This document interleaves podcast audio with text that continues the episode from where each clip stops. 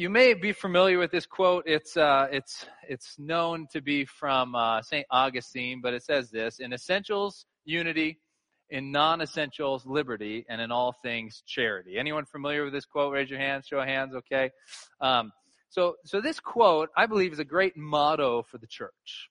I believe this is a, a, great mindset, a great mentality for us in the church that we would be unified over the essential issues that, that compose the Christian faith, that we would uh, have liberty in areas that maybe aren't as clear, but in all things we would just have a charitable mindset, a charitable heart, that we are for one another, that we love one another, we are for one another's good. And so really th- this, this statement you could say is a summary statement of our passage today. We're in Ephesians chapter 4. If you have your Bibles, you can make your way there. Um, but I, I, was recently at a event. It was it was a gathering of local pastors from here in Loveland. We went up and had a prayer retreat in Estes Park. And it was an encouraging time for me just to gather with other men who've been uh, doing ministry in the season far longer uh, than our church has existed, and just to come together to pray to come together to pray for you guys, to pray for the church, to pray for the city, and, and just really have our hearts and our minds united uh, around our commonality instead of divided because of our differences. You know, if you pay attention to the news uh, or if you're if your ears to the ground in the church world, we always hear about the division. We always hear about the bad stuff, right? Bad stuff always makes the news.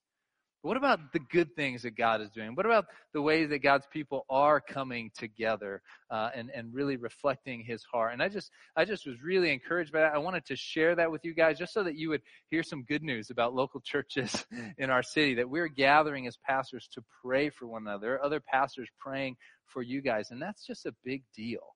And we want to celebrate those things, you know, because the reality is statistically that only 15% of our city right now is gathered in a place of worship.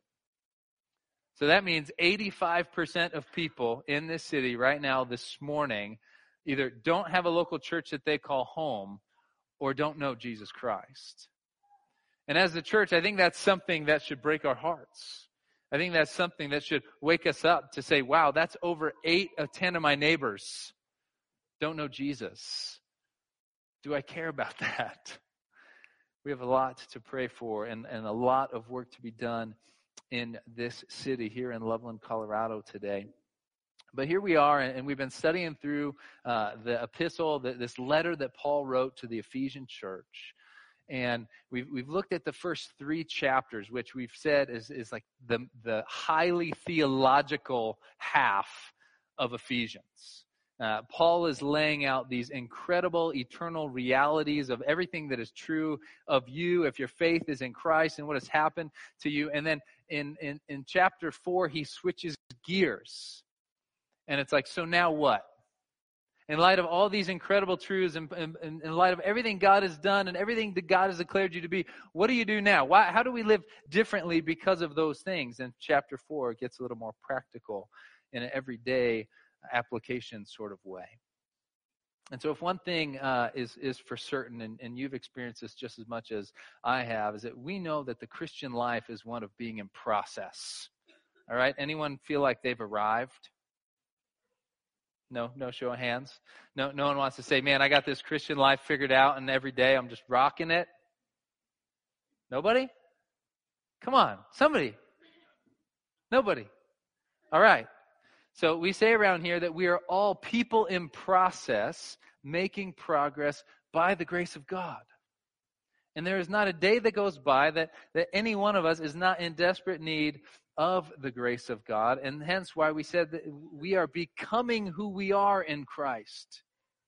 We're not yet fully there. We're in process of conforming to look more and more like Jesus. And the title of our message for today and for next week, at the top of your notes there, is Gospel Unity. In light of the fact that we are all in process, what does that look like for us to fight for unity within our church? What does it look like for us to, to give an accurate picture of Jesus to the culture around us and to one another? And so I want to read the entirety of, of the next two weeks, the, the scripture, just to, to keep the, the flow of thought from Paul in mind. And then we're going to dive deeper into the first 10 verses of chapter 4. So would you read along with me? Ephesians 4 1 through 16.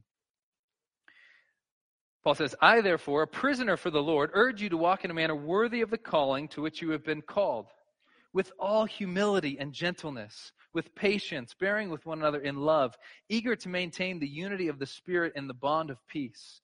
There is one body and one Spirit, just as you were called to the one hope that belongs to your call one Lord, one faith, one baptism, one God and Father of all, who is over all and through all and in all. But grace was given to each one of us according to the measure of Christ's gift. Therefore it says, When he ascended on high, he led a host of captives and he gave gifts to men. And saying he ascended, what does it mean but that he also descended into the lower parts of the earth? He who descended is the one who also ascended far above all the heavens that he might fill all things. And he gave the apostles, the prophets, the evangelists, the pastors, and the teachers to equip the saints for the work of ministry, for the building up of the body of Christ until we all attain the unity of the faith and of the knowledge of the Son of God to mature manhood, to the measure of the stature of the fullness of Christ, so that we may no longer be children tossed to and fro by every wave and carried about by every wind of doctrine, by human cunning, by craftiness and deceitful schemes. Rather, speaking the truth in love, we are to grow up in every way into Him who is the head, into Christ, from whom the whole body, joined and held together by every joint with which it is equipped, when each part is working properly, makes the body grow so that it builds itself up in love. So Paul ended chapter 3 with this prayer that we would know the love of Christ. And as you've seen through the rest of chapter 4, this theme of love is very evidently woven through the entire chapter. And, the end goal in this is, is to make us as a body being building one another up in love. That's the goal. And our love for one another is a reflection or a manifestation of God's love for us. And so we're going to look at today in the first 10 verses the four main ingredients that contribute to gospel unity in the church. What has to happen for us to love one another well and to reflect the gospel of Jesus Christ? We need to understand our gospel calling. We need to understand that we each have a responsibility to grow in gospel character. We're going to look uh, at, at um, gospel clarity and the importance of knowing the gospel, not just in our heads, but in our hearts. And then lastly, we're going to look at what does it look like for us to embrace gospel charity and, and, and how does that flow out of our lives as well. So let's start by looking at our gospel calling, verse 1, chapter 4. It says, Therefore, uh, I, therefore, as a prisoner for the Lord, urge you to walk in a manner worthy of the calling to which you have been called. So he makes an assumption there. You have been called. I'm writing to you, church. You have believed. Therefore, you are called. And if you're called by the gospel, if you're part of the church, you have a gospel calling upon your life. And when Paul says, therefore, he's referring to the first three chapters of dense theology that he has just, that we've just taught through. He's saying, in light of everything I've just said, therefore, do this. Okay? Let me give you a, a, quick summary of the first three chapters. Chapter one, Paul describes that if we are in Christ, he gives us the title of saints. If you're in Christ, you're a saint. If you're in Christ, it says you've been blessed with every spiritual blessing in the heavenly places. If you're in Christ, you are chosen and adopted. You are brought into the family of God. If you are in Christ, you are redeemed and forgiven through the blood of Jesus Christ by faith alone. If you are in Christ, you are sealed by the Holy Spirit and you have a guaranteed eternal inheritance that cannot be taken from you. Then in chapter 2, Paul contrasts hey, you were all dead in your sin. Every human being is born in this world dead in their sin. But God, rich in mercy, made you alive in Christ. And he explains that we're all saved by grace through faith, that none of us can earn or deserve our salvation. There's nothing you and I can do except for receive the gift of God's grace through the message of the gospel. And then chapter three, Paul goes on and he talks about, hey, and there's a mystery to this gospel that's now been revealed to the world. And the mystery is this, is that you Gentiles are now just as much a part of the family of God as the Jews. You see, the Jews are God's chosen people. And they had a little bit of a chip on their shoulder about it, right? Like, hey, we're special. God chose us. And Paul's saying, here's the mystery of the gospel. This for every tribe, tongue, and nation. There are no stepchildren in the family of God. Everyone as a fellow brother or sister, child of God. That's what he explains, this, this incredible mystery that has been revealed. And then last week, Jason did a phenomenal job walking us through the prayer of Paul for the church, where he just stops and prays. And Paul's like, God, I just want them to know the love of Christ that surpasses knowledge, because if they know your love, it's going to change everything. God, fill them, fill them with the fullness of who you are. So that's the first three chapters. And that what, that's what comes before the therefore. And Paul is saying, in light of everything that I have taught you so far, these incredibly deep theological realities for all who are in Christ, therefore, walk in a manner worthy of your calling. Live differently because of the gospel of your salvation. Be motivated by the eternal realities that Christ has given you life eternal and he has set you free from the bondage of sin and death. In Philippians 1:27 Paul puts it this way. He says, "Only let your manner of life be worthy of the gospel of Christ." It's another way to say it. Live in a manner worthy of your calling. Let your manner of life be worthy of the gospel. Have you put your faith in Jesus Christ this morning? Would you say, I have believed the gospel? I have embraced the gospel. If you would say yes, this gospel calling is a calling upon your life. This applies to every single follower of Jesus Christ. And our gospel calling is to strive by the power of God's grace to live in a manner that aligns with the gospel that has set us free. And I say strive because we already talked earlier about how we never fully arrive. But that doesn't mean that we don't make every effort by the power of God to become more and more like Christ through the power he gives to us. So, in other words, as we've subtitled this series, our call is to become who we are in Christ become more of what God has already declared us to be. Now, how do we go about living in light of our gospel calling? That's the next section here. It's pursuing gospel character. Pursuing gospel character, verses 2 and 3. He says, with all humility and gentleness, with patience, bearing with one another in love, eager to maintain the unity of the Spirit in the bond of peace. When any person is confronted with the realities of the gospel, you are, you are confessing. If you agree, if you embrace the gospel, you are confessing your need. You're saying, Yes, I've fallen short of God's standard. I am in need of the grace of God. Therefore, when you come before God and you confess your need to Him, you can't look around and say, Man, I'm so glad I'm like not like these other people especially within the church, right? There's no hierarchy of value or, or any sort of um, dichotomy between believers. We all come to Christ through the cross. It's a great equalizer. We all bow before the same king. Therefore, with all humility and gentleness and patience, bearing with one another in love. When Cheryl and I first got married, um, I'll just say we were a little zealous. And we were leading a small group, and uh, there was a, a, a gal in our small group that said something that was biblically inaccurate, and I just thought it was ridiculous. And so uh, instead of being humble and gentle and patient, seeking understanding, I just proceeded to tell her how ridiculous what she said was in front of the rest of the group. Okay? And while I may have been right biblically, I was absolutely wrong biblically in the way I addressed her error.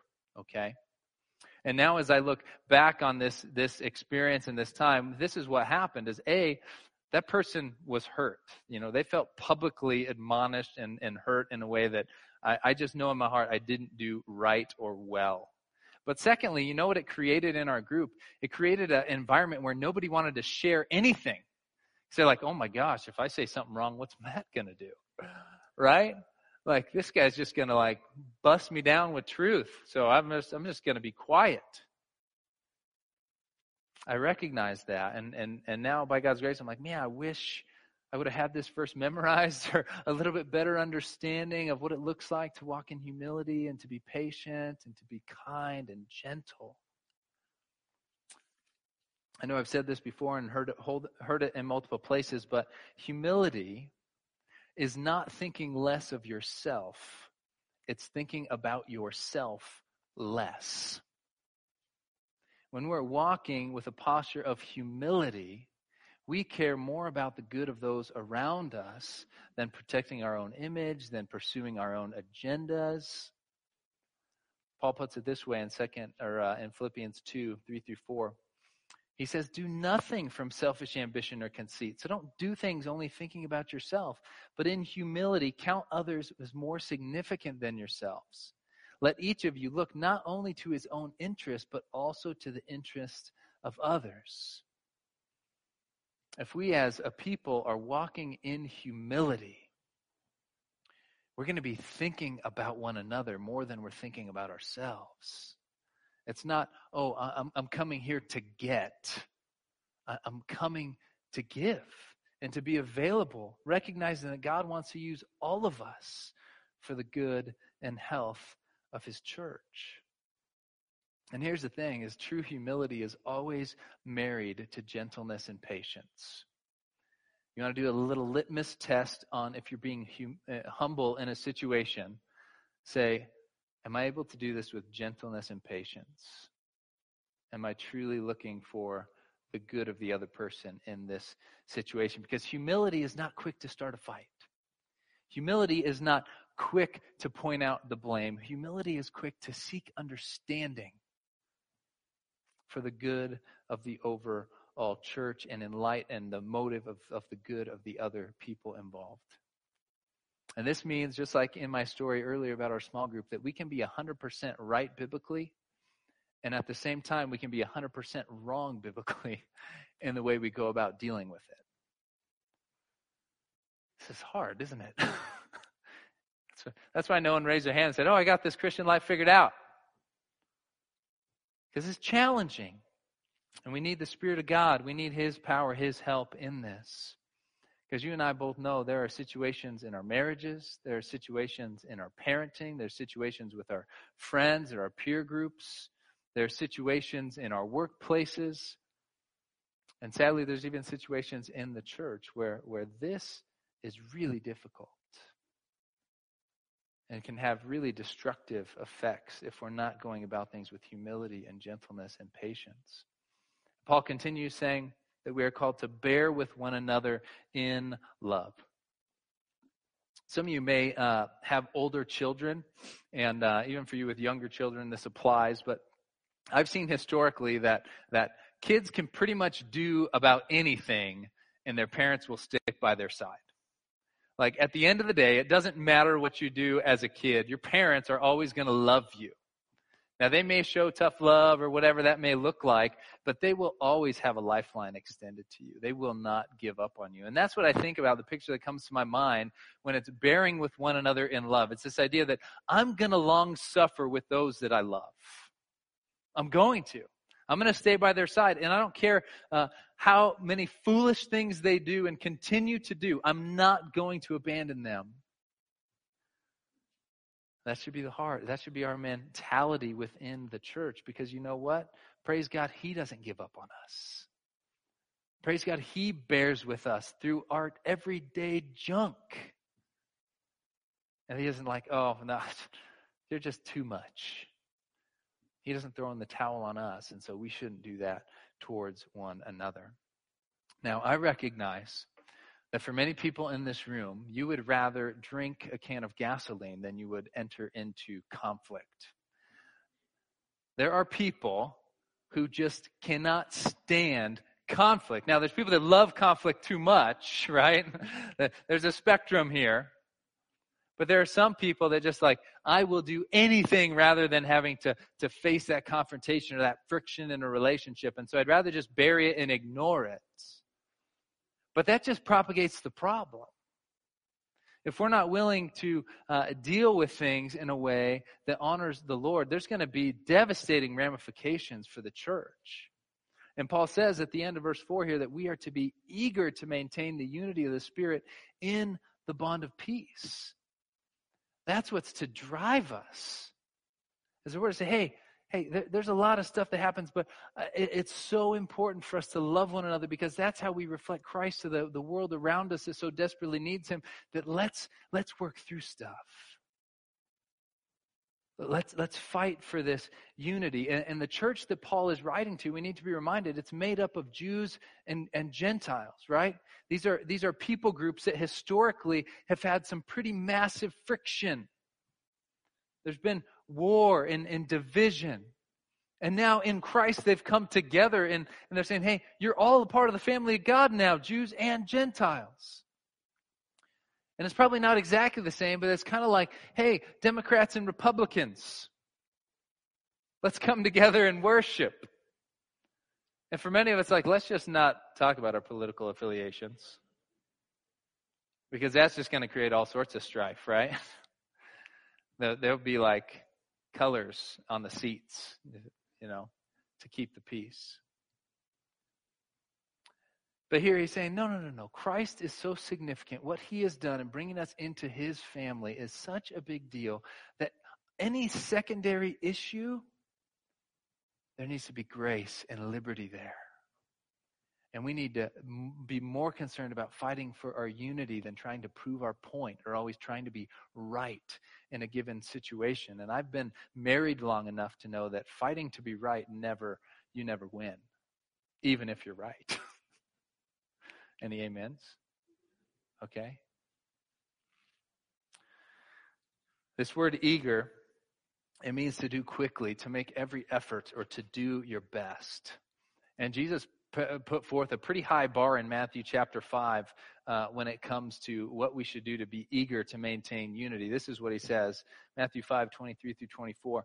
So if you are offering your gift at the altar, and there remember that your brother has something against you, leave your gift there before the altar and go. First be reconciled to your brother, and then come and offer your gift.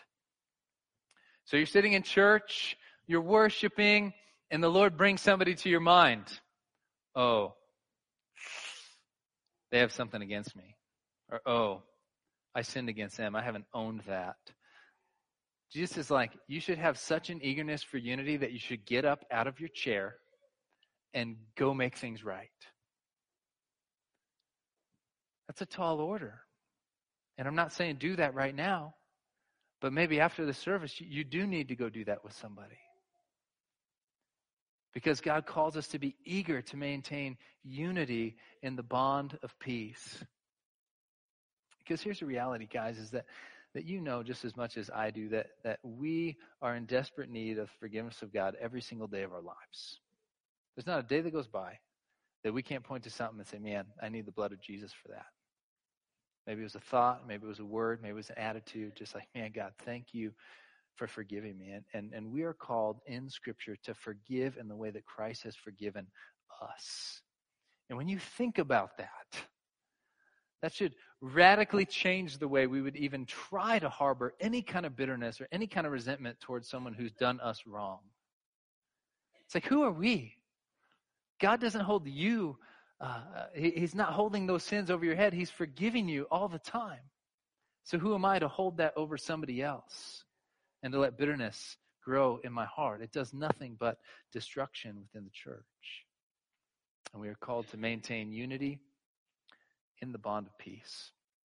Which brings us to our next point, which is gospel clarity, verses 4 and 6 through 6. God says, here's why you should be eager about this. Here's why this is so important. Listen up, church. There's one body. There is one spirit just as you were called to one hope that belongs to your calling, one Lord, one faith, one baptism, one God and Father of all, who is over all and through all and in all. Friends, there is one gospel. There is one God. There is one Savior. There is one Spirit. There is one way of salvation. And all of us must come to Christ again through the cross. It's the great equalizer. It's the great motivator for us to understand with crystal clarity the gospel of our salvation because it's only when we understand it, not only in our minds, but in our hearts, that it changes the way we interact with one another. That all of a sudden now I, am forced to be postured in humility because I'm humbled before the cross regularly. Paul says in 1 Corinthians 15, 3 through 6, he says, For I delivered to you as of first importance what I also received. So he's saying, This isn't something I conjured up. This isn't something I made up. This is a message I myself received. He says that Christ died for our sins in accordance with the scriptures, that he was buried, that he was raised on the third day in accordance with the scriptures, and that he appeared to Cephas, then to the twelve. Then he appeared to more than 500 brothers at one time, most of whom are still alive, though some have fallen asleep. And just as a side note for you, if, if, anyone's ever wrestled with like, how do we know the scriptures are true? This, this to me is one of those passages that Paul is writing that letter to the Corinthian church at a time where there are a ton of people still alive who actually were eyewitnesses to the resurrection of Jesus Christ. And Paul's logic here is saying, you know what? There's 500 people that saw him. Like, you need more proof than that? Go talk to these people. They're currently alive and they saw Christ, and they would all testify on their life that he rose from the dead. But here we see first importance the gospel. Jesus lived the perfect life you and I could never live. Jesus died the sacrificial death on the cross that you and I deserved. Jesus rose again, conquering the power of sin and death and extending eternal hope to all who would trust in him. That's the good news of the gospel. We don't have to do anything but receive the gift of God's grace. And when we receive it, our lives will never be the same. For us as a church, the gospel message needs to be the clear and central message of our lives. It has to be. If we get this wrong, we are missing the essential. If we get this wrong, we will be lacking the glue that God has provided to hold us together as one people who reflect Him. And when the love, or, or, excuse me, when the gospel is clear in both our minds and our hearts, our love for one another will abound. Our love will. That, that, that's a natural outflow of a right understanding of the gospel and a right love for God, is that we can't help but love one another. It's like, I've been loved in a radical way that I never deserved. Therefore, I can go do that to everyone else, especially those in the household of God, which leads us to our last point, which is gospel charity. Gospel charity. Verses 7 and 8, Ephesians 4. Paul continues, But grace was given to each one of us according to the measure of Christ's gift. Therefore, it says, when he ascended on high, he led a host of captives and he gave gifts to men. This is uh, Paul quoting a psalm, specifically Psalm 68. And let me read Psalm 68, verses 18 and 19 to you. It says this You ascended on high, leading a host of captives in your train, and he gave gifts to men, even among the rebellious, that the Lord God may dwell there. Blessed be the Lord who daily bears us up. God is our salvation. So Paul is quoting this psalm where God is leading in triumph. He has provided salvation for his people. And in, in, in addition to that, he has dispersed gifts among men. It's men and women. It's, it's, it's a general, just mankind. That's what he did. He didn't only provide salvation, but he gave specific gifts to you and I so that we would function within the church in a way that we serve one another and build one another up. And what that means is that we need you and you need us. There's not a person on the planet that can say, oh, no, I don't need the church. Because God gives each one of us different gifts. And as we'll look at next week, it says that for the, the building up of the body. And if we are lacking body parts, we are going to be lacking health. Has anyone had a body part fail them? Yeah, everybody probably knows. Okay? That's what happens when every body part is not actively doing their part within the church. We suffer. We can't function in the way God wants us to function. And here's the thing is that we all share in the same gospel calling. We all are called to pursue the same gospel character, but the way and the manner in which we live that out in the context of the local church is going to look different for you depending on the way God has wired you and gifted you. Now, I'm not going to go dive into all the different spiritual gifts and all the different nuances of that, but it's, it's the heart and the principle that Every child of God has value and has a place in God's family. There's no one in this room that can say, I'm insignificant. I don't play any part in God's house. It's simply not true. And Paul continues uh, in 1 Corinthians, or he says elsewhere, a very similar thing. He says, There are a variety of gifts, but the same Spirit. There are a variety of service, but the same Lord. There's a variety of activities, but the same God who empowers them all in everyone. To each is given a manifestation of the Spirit for the common good. That's the purpose. He distributes gifts among men so that we would use them to serve one another. That's God's heart. That's God's intent. Not so that we can make a name for ourselves because of the gifts that God has given to us, but so that we can build the church up in love. That's an incredible act of God's charity towards us, his people, that he would distribute gifts as a way of showing us and teaching us that we need one another. That's why our mission statement is following Jesus together. Because we were never intended to follow Jesus alone. It doesn't work that way. Family doesn't work that way. Could you imagine living in your house with your family? You just like, oh, I don't need any of you. I'm not going to talk to any of you. I'm just going to pretend like you're not here. It wouldn't work. It wouldn't function. At best, you're a dysfunctional family, right? And God says, no. Work together. Figure it out. I've given you everything you need, but do it in a spirit of humility. Bryan Chapell um, he's a president of Covenant Theological Seminary, and he was one of my preaching professors. And, and he wrote this awesome commentary on Ephesians. And this is what struck me this week from that commentary. He says this He says that Jesus has dominion over heaven and earth. And thus, he has the authority to dispense gifts here as he wishes, to whom he wishes, in the proportion he wishes, and with the expectation that we will respect his authority to dispense his gifts among his people as he knows best. And here's the kicker at the end. This is what he says To despise others' gifts is to disrespect Christ's authority. Whew. Does that feel heavy? that felt heavy to me when I read that. To, to, to despise other people's gifts is to disrespect Christ's authority. And essentially, what you're saying, if you look at other people's gifts, like, oh, I wish I was like them oh, I want their gift is saying like, you are saying when you say that, that Jesus doesn't know what he's doing. Is anyone willing to publicly say that? No, King of the universe, he has no clue.